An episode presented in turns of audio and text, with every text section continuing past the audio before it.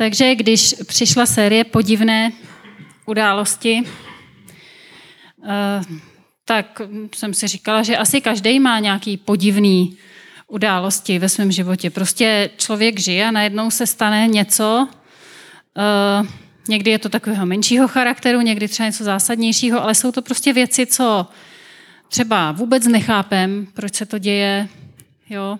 Jenom dneska, jak jste tak jako přicházeli, tak spousta z vás říkala, to bylo šílený ráno, prostě, jo, nebo je, tenhle týden to byla strašná, prostě, ten byl divný. Takže jako divné věci patří do našeho života a já jsem si říkala, že eh, s váma chci dneska sdílet svůj podivný příběh, který byl trošku zásadnější. Udál se už před 20 lety, více dokonce, ne, nebudeme to počítat přesně. A já jsem tehdy byla asi 14 dní po maturitě a odjela jsem do Brna na přijímací zkoušky na vysokou školu.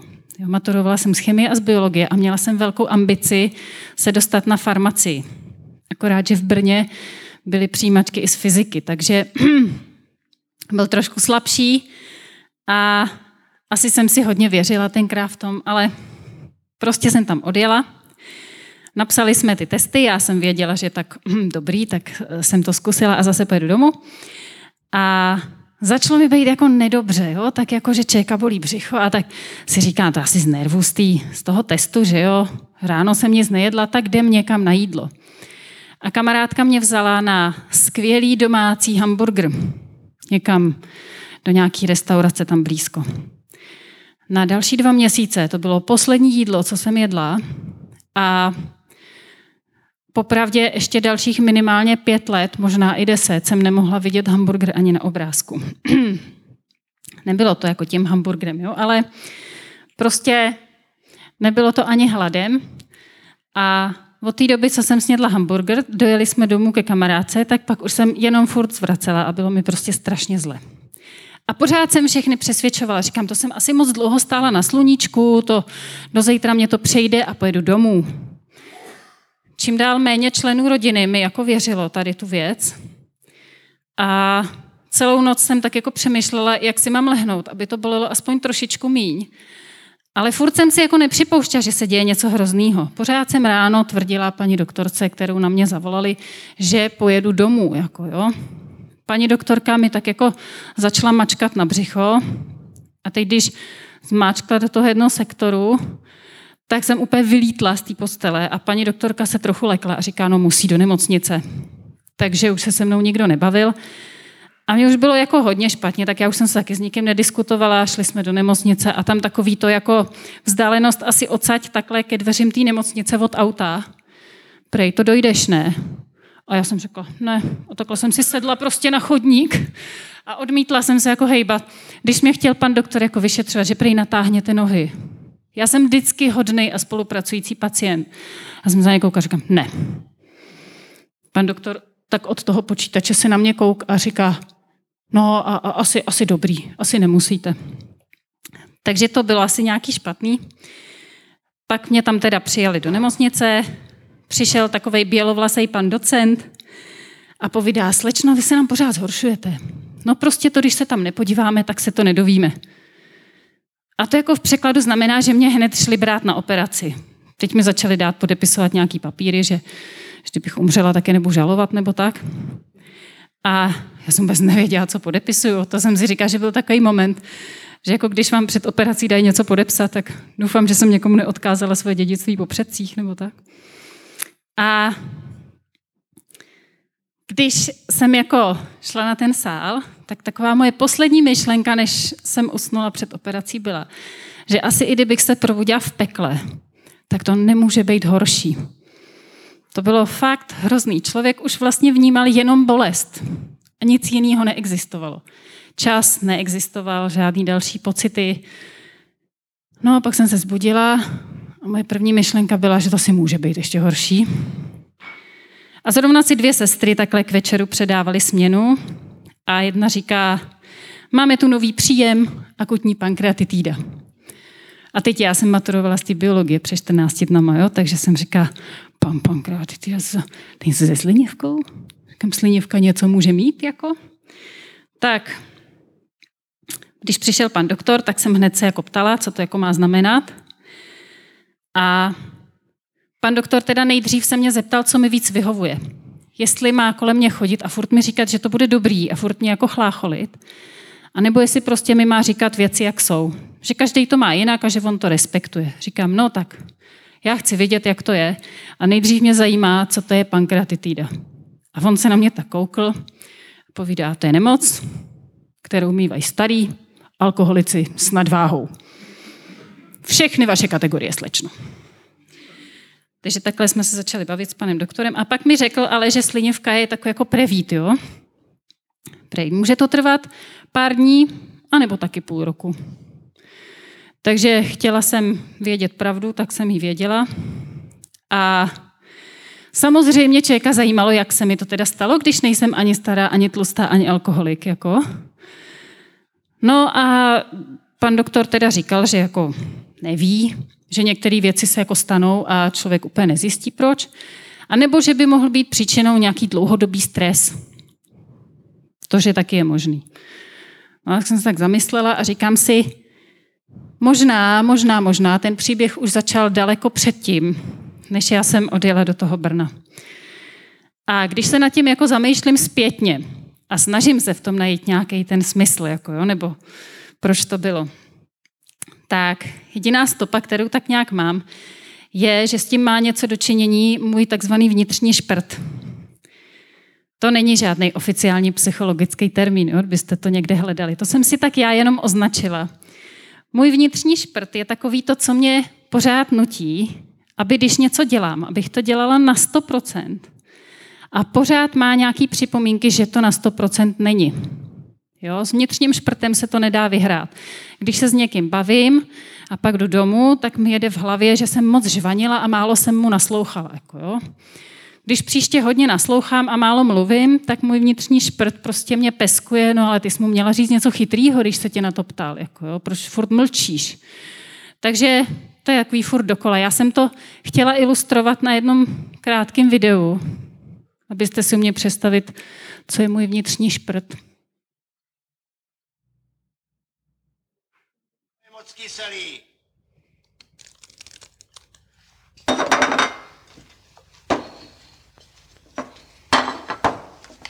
Prosím.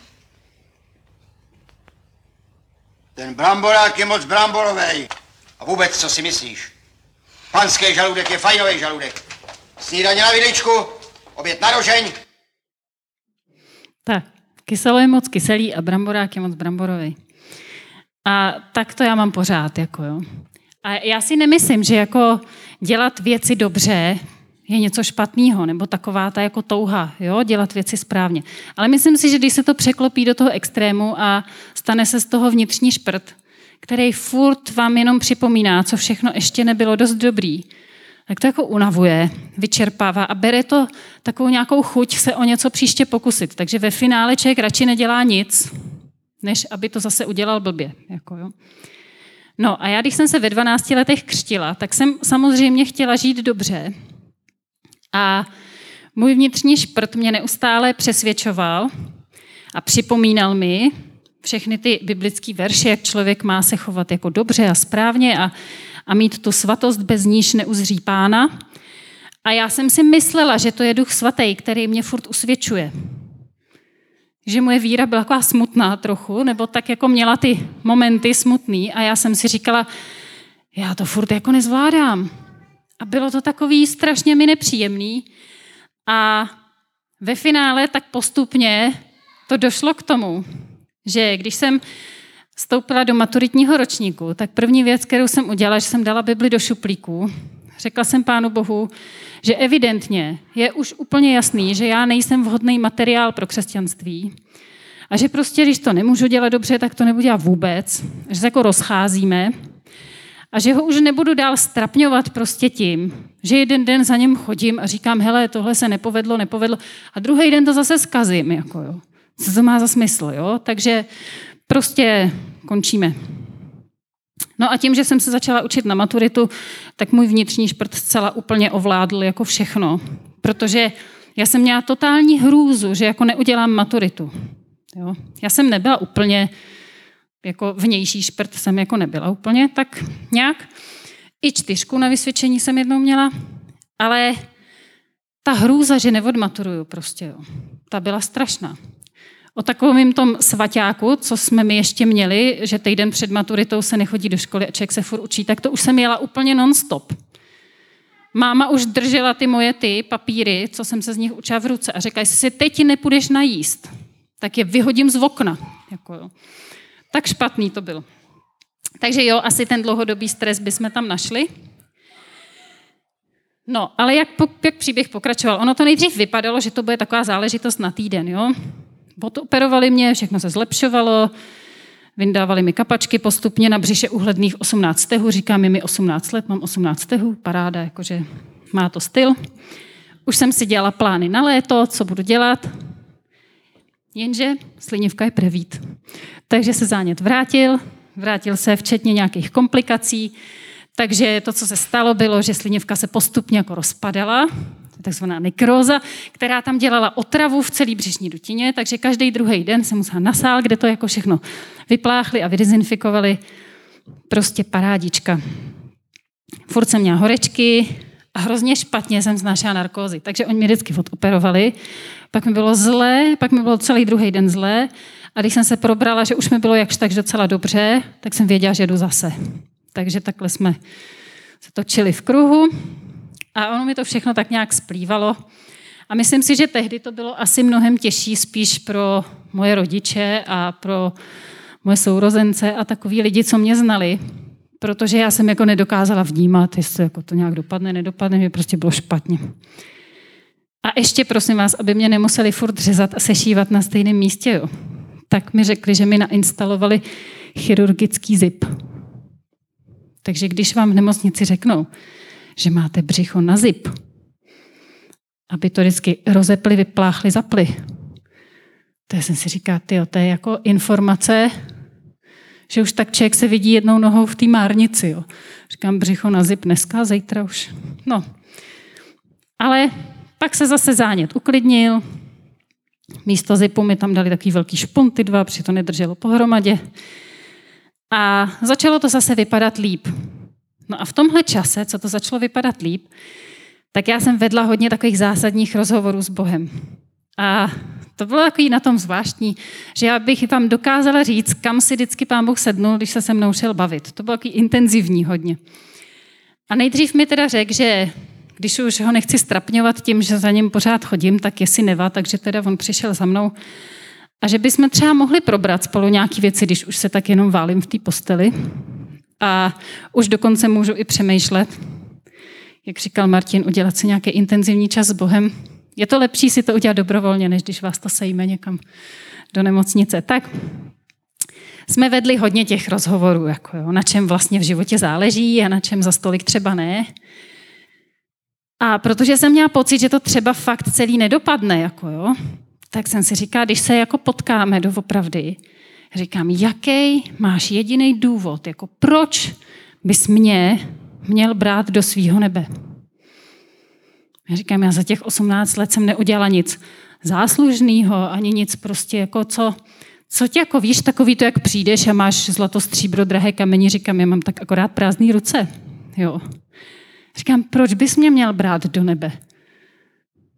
A pán Bůh mi tenkrát odpověděl něco ve smyslu, stačí ti jako důvod to, že chci.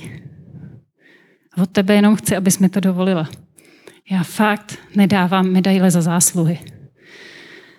A mě to trvalo asi pár dní, jsem tak nad tím furt jako přemýšlela, že pán Bůh asi opravdu nepotřebuje, abychom na něj udělali dojem. A žít dobře je dobře. To jako člověk by se měl snažit žít dobře, že jo? Ale není to proto, aby si zasloužil lásku od Boha nebo lásku od lidí. A já znám lidi, kteří se snaží a, a jsou jako hodní na ostatní, protože prostě chtějí, aby je lidi měli rádi. A je to ten hlavní důvod. Ale my máme žít dobře, aby nám spolu bylo dobře. Líbí se mi u Joba ta pasáž, když rozohněný Elíhu tam do toho vlítnul a mluví prostě o Pánu Bohu a říká, pohleď na nebe a vys popatř na mraky vysoko nad sebou. Jestliže jsi zhřešil, Čeho si dosáhl proti němu? Bude-li tvých přestoupení sebe víc, co mu tím uděláš?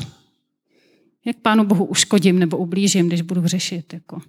A naopak, jestliže si jednal spravedlivě, co si mu dal? Co on přijal z tvé ruky? Jen člověka jako ty zasáhne tvá své vole a lidského syna tvá spravedlnost. Proto má smysl žít dobře a snažit se, protože se nám pak spolu tady dobře žije. No, no a když jsme tak jako o tom všel, jak s Pánem Bohem mluvili, tak já jsem fakt měla dojem, že jako končíme, že místnost se tak jako zatmívá, že se mi jako obtížněji dýchá že to tak jako už se jenom čeká na to dlouhý pípnutí. Jo, a už jsem si říká, dobrý, tak za chvíli už povedeme ten rozhovor jakože z očí do očí. Bude to strašně dobrý moment, hrozně se tam těším. A hrozně trapnej zároveň, jako, ale to nevadí. No a pak tam přišla taková sestra a já jsem říkala, no, jako já už jako vím, že umřu, tak v pohodě. A ona se úplně rozčílila. Říká, co to tady, co tady vykládáte, nad čím tady přemýšlíte?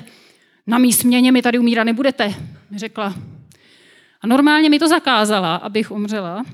A ještě mi řekla, že mám laskavě myslet na něco pozitivnějšího, protože tohle mi fakt neudělá líp. Jako jo.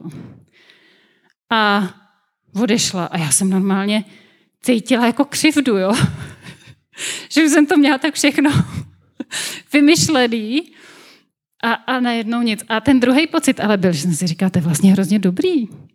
Že jako neumřu, tak teď už můžu žít úplně jako jinak, s takovým jiným jako základem. A tak jsem se za to, na to začala těšit. Jo? A protože vím, že na Pána Boha jako už nemusím dělat dojem. Jo? A on zná to moje best of, jako i v tom dobrým, i v tom špatným. A když vlastně kvůli Pánu Bohu nic nemusím, jo, tak mi to ale vlastně dává příležitost, že můžu všechno. Protože když se to nepovede na 100%, no to nevadí. S tím se přece počítá. To vadí jenom vnitřnímu špertovi a ten už, s ním už se nebudu kamarádit. Tak. A já jsem po tomhle rozhovoru věděla, že to dopadne dobře. Což bylo zajímavé, protože pak se to ještě celý zhoršilo. Jo. Řekli mi, že když mi nebudou kolabovat další orgány, tak už jsme na dobré cestě.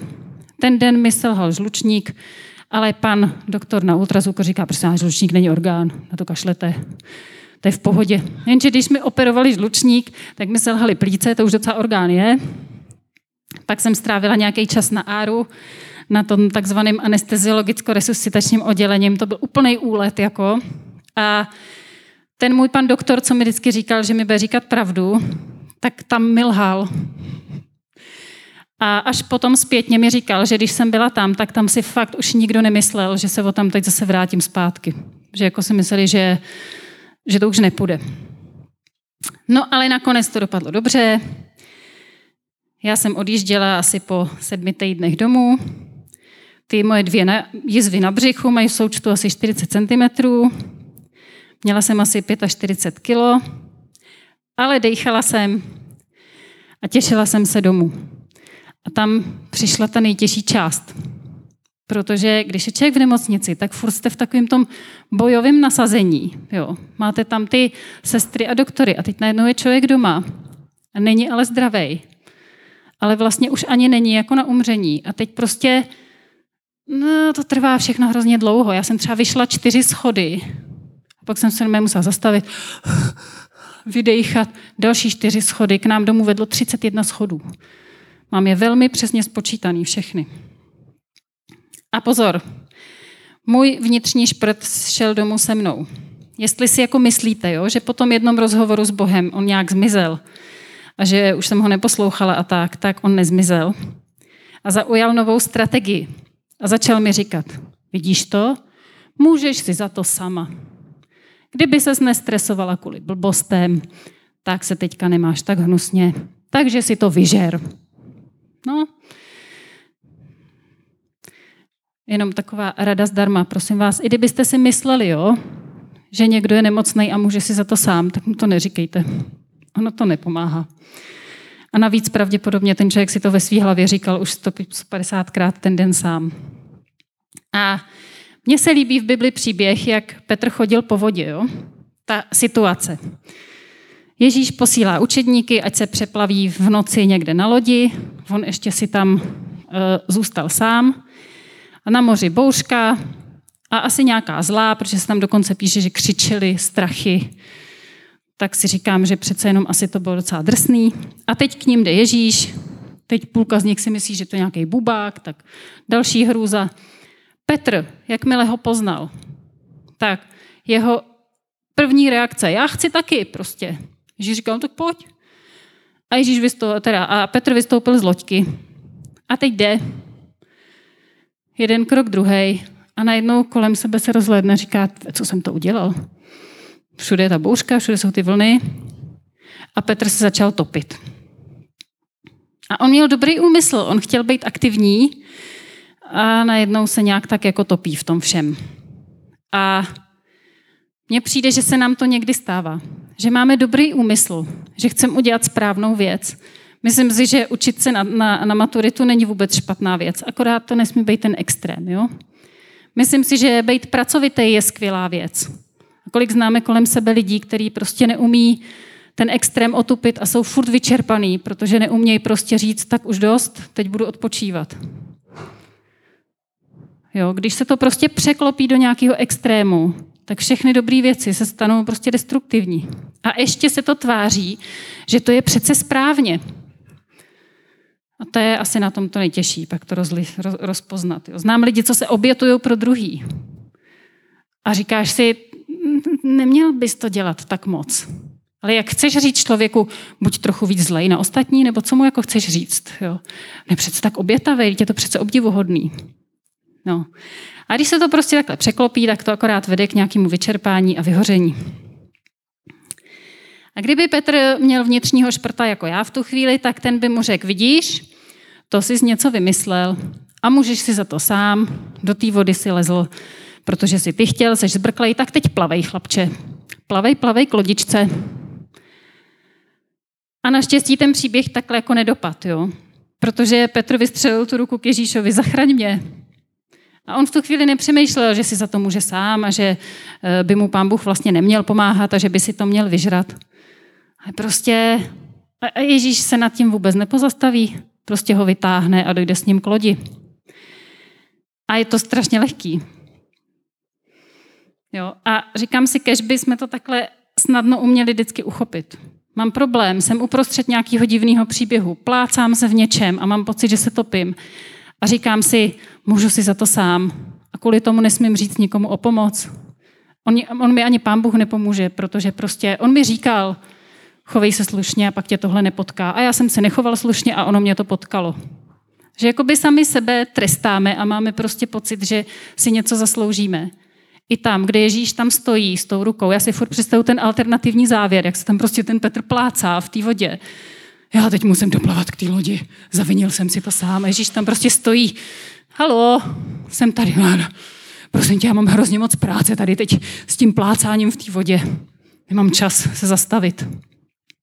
Jo, a myslím si, že Ježíš tam prostě čeká, že ušetříme čas, když nebudeme diskutovat s našima vnitřníma šprtama a rovnou řekneme Ježíšovi, hele, nepovedlo se to, potřebuji zachránit.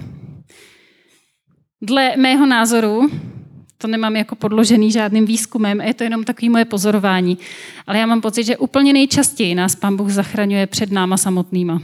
Že jsme si sami něco způsobili a On nás z toho prostě zachrání. Za spoustu věcí si můžeme sami. Ale prostě pán Bůh to takhle nekategorizuje. Jo, on nám prostě říká, já tady jsem a chci ti pomoct a ty si prostě nech pomoct. Tak a konec mého divného příběhu. Když mě propouštěli z nemocnice, tak mi říkali, tak kdo ví, jak ta slinivka bude nebo nebude pracovat. Asi budete mít cukrovku, asi budete mít docela drsnou dietu do konce života, protože tam bylo tolik těch zánětů a těch manévrů v tom břichu, tak budete mít nějaký srůsty, no možná, že nebudete mít ani děti. A vlastně žádná z těchto těch prognoz se nenaplnila. Pan Bůh mě zachránil velmi zázračným způsobem, že prostě všechno, co se stalo v mém životě od té doby, já to považuji, že mám jako takový čas navíc. Jo. Protože fakt si v některých chvílích nikdo nemyslel, že to dopadne dobře. Jednou mi volal můj brácha do té nemocnice a ptal se mě, Segro, seš, seš mimo ohrožení života? A já prostě brácha nepláš, já se tady jen tak válím v pohodě, všechno dobrý, ne? A říkám doktorovi, haha, brácha se mě ptal, jestli jsem mimo ohrožení života. A on říká, no, tak doufám, že jste mu řekla pravdu. Říkám, jakou? No, že už po několikáté. Takže přesto, jak dramaticky to vypadalo, tak jediným takovým trvalým následkem, který mi zůstal, je to, že jsem pochopila, že pán Bůh nepotřebuje, abych na něj udělala dojem. Že míň diskutuju se svým vnitřním šprtem. A pak přišla ještě jedna věc. Byl u nás jeden prorok a tak jako osobně prorokoval různým lidem a když se mě vyvolal, tak první věta, co říká, byla, prošla si mnoha obtížnými věcmi a Bůh ti skrze ně dal soucit a porozumění. A jsem říkal, jaká zvláštní, jaký zvláštní úvod, jako jo. Ale tady ta věta mě hrozně moc provází, protože, jak jsem říkala na začátku, my zažíváme divné věci. A některým porozumíme a víme, proč se dějou. Některým třeba porozumíme zpětně a některým třeba neporozumíme vůbec a prostě se staly. A my se v nich někdy plácáme, někdy se necháme zachránit. A když se necháme zachránit od Pána Boha, i před tím třeba, co jsme si způsobili sami, tak jsme potom možná smířlivější, když potkáme někoho, kdo se zrovna plácá v nějakém divném příběhu. A já jsem teď potkala jednoho člověka a on vůbec nechápal, proč mluvím o nějakém vnitřním šprtovi a proč jsem alergická na slovo musíš se víc snažit. Říká, tady to vůbec nemám. Ale je to člověk, který zase má úplně jiný nějaký téma. Jo? Který mně přijde jasný jak facka. A říkám si, jak se v tom někdo může tak dlouho plácat. Dospělý člověk. Jo? Ale prostě každý máme nějaký svý témata. A jak já můžu nad někým prostě se podivovat, že něco mu nedochází, když mě ta nejzákladnější pravda křesťanství došla, až když jsem byla jednou nohou v márnici se zipem na břichu. Jako. Takže každý máme ty svý témata. Závidím lidem, kteří nemají vnitřního šprta. A obvykle když se někdo takhle v něčem plácá, tak to, co by mu mohlo pomoct, je, že mu připomenem, že tam je Ježíš a že má prostě napřaženou tu ruku. A že prostě je připravený na to projít našima divnýma příběhama spolu s náma. A tak si myslím, že podivné věci se v našich životech dějí a že se pořád budou dít. Některým porozumíme, z některých si něco odneseme, a některý se prostě jenom stanou.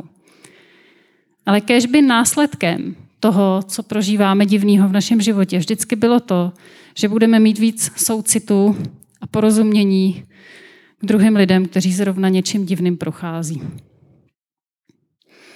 A já bych na závěr chtěla pustit jednu písničku od Rent Collective, která se jmenuje You Will Never Run Away. A v té písničce se zpívá o tom, že Ježíš od nás nikdy neuteče. Protože to, na čem záleží, není kolikrát my něco skazíme, nebo jak my jsme dobrý nebo špatný. Ale to, na čem záleží, je, jak velká je jeho láska. A o té lásce se tam zpívá, že je větší než galaxie a že je jako kometa, která prostě rozčísne tu temnotu a a máme prostě najednou světlo. V druhé sloce se zpívá, že láska je jako divoký tanec a že pán Bůh je radostí a zároveň je to i boj. A že to je prostě všechno tak nějak dohromady. A to, co se mi na tom videoklipu líbí, je, že oni na začátku přemýšlí, jestli vůbec chvála Bohu může vypadat tak, jak to tam potom předvedou. Takže píseň na závěr.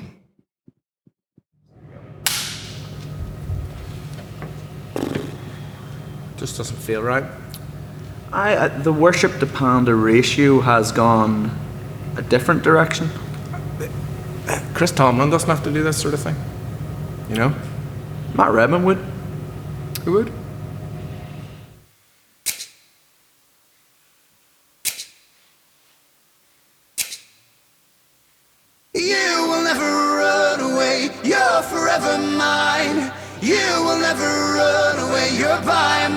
My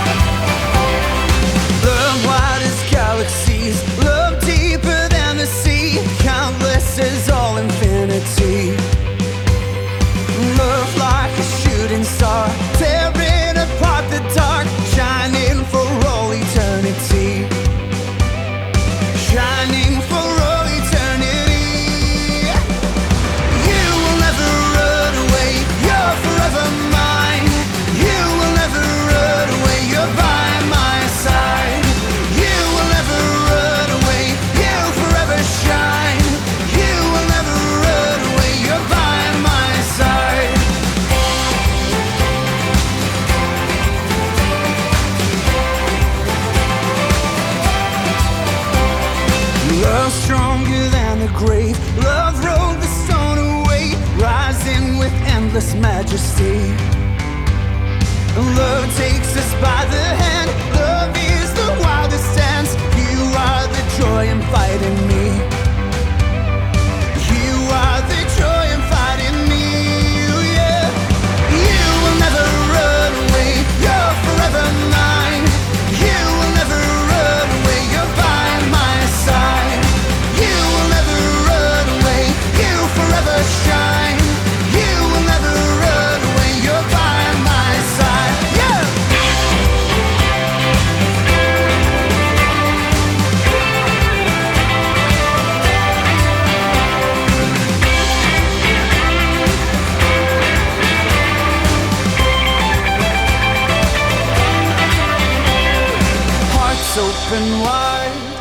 hands lifted high over the clouds up into the blue sky. Hearts open wide, hands lifted high over the clouds up into the blue sky. Hearts open wide, hands lifted high over the clouds up into the blue sky. Hearts open wide, hands lifted high over the clouds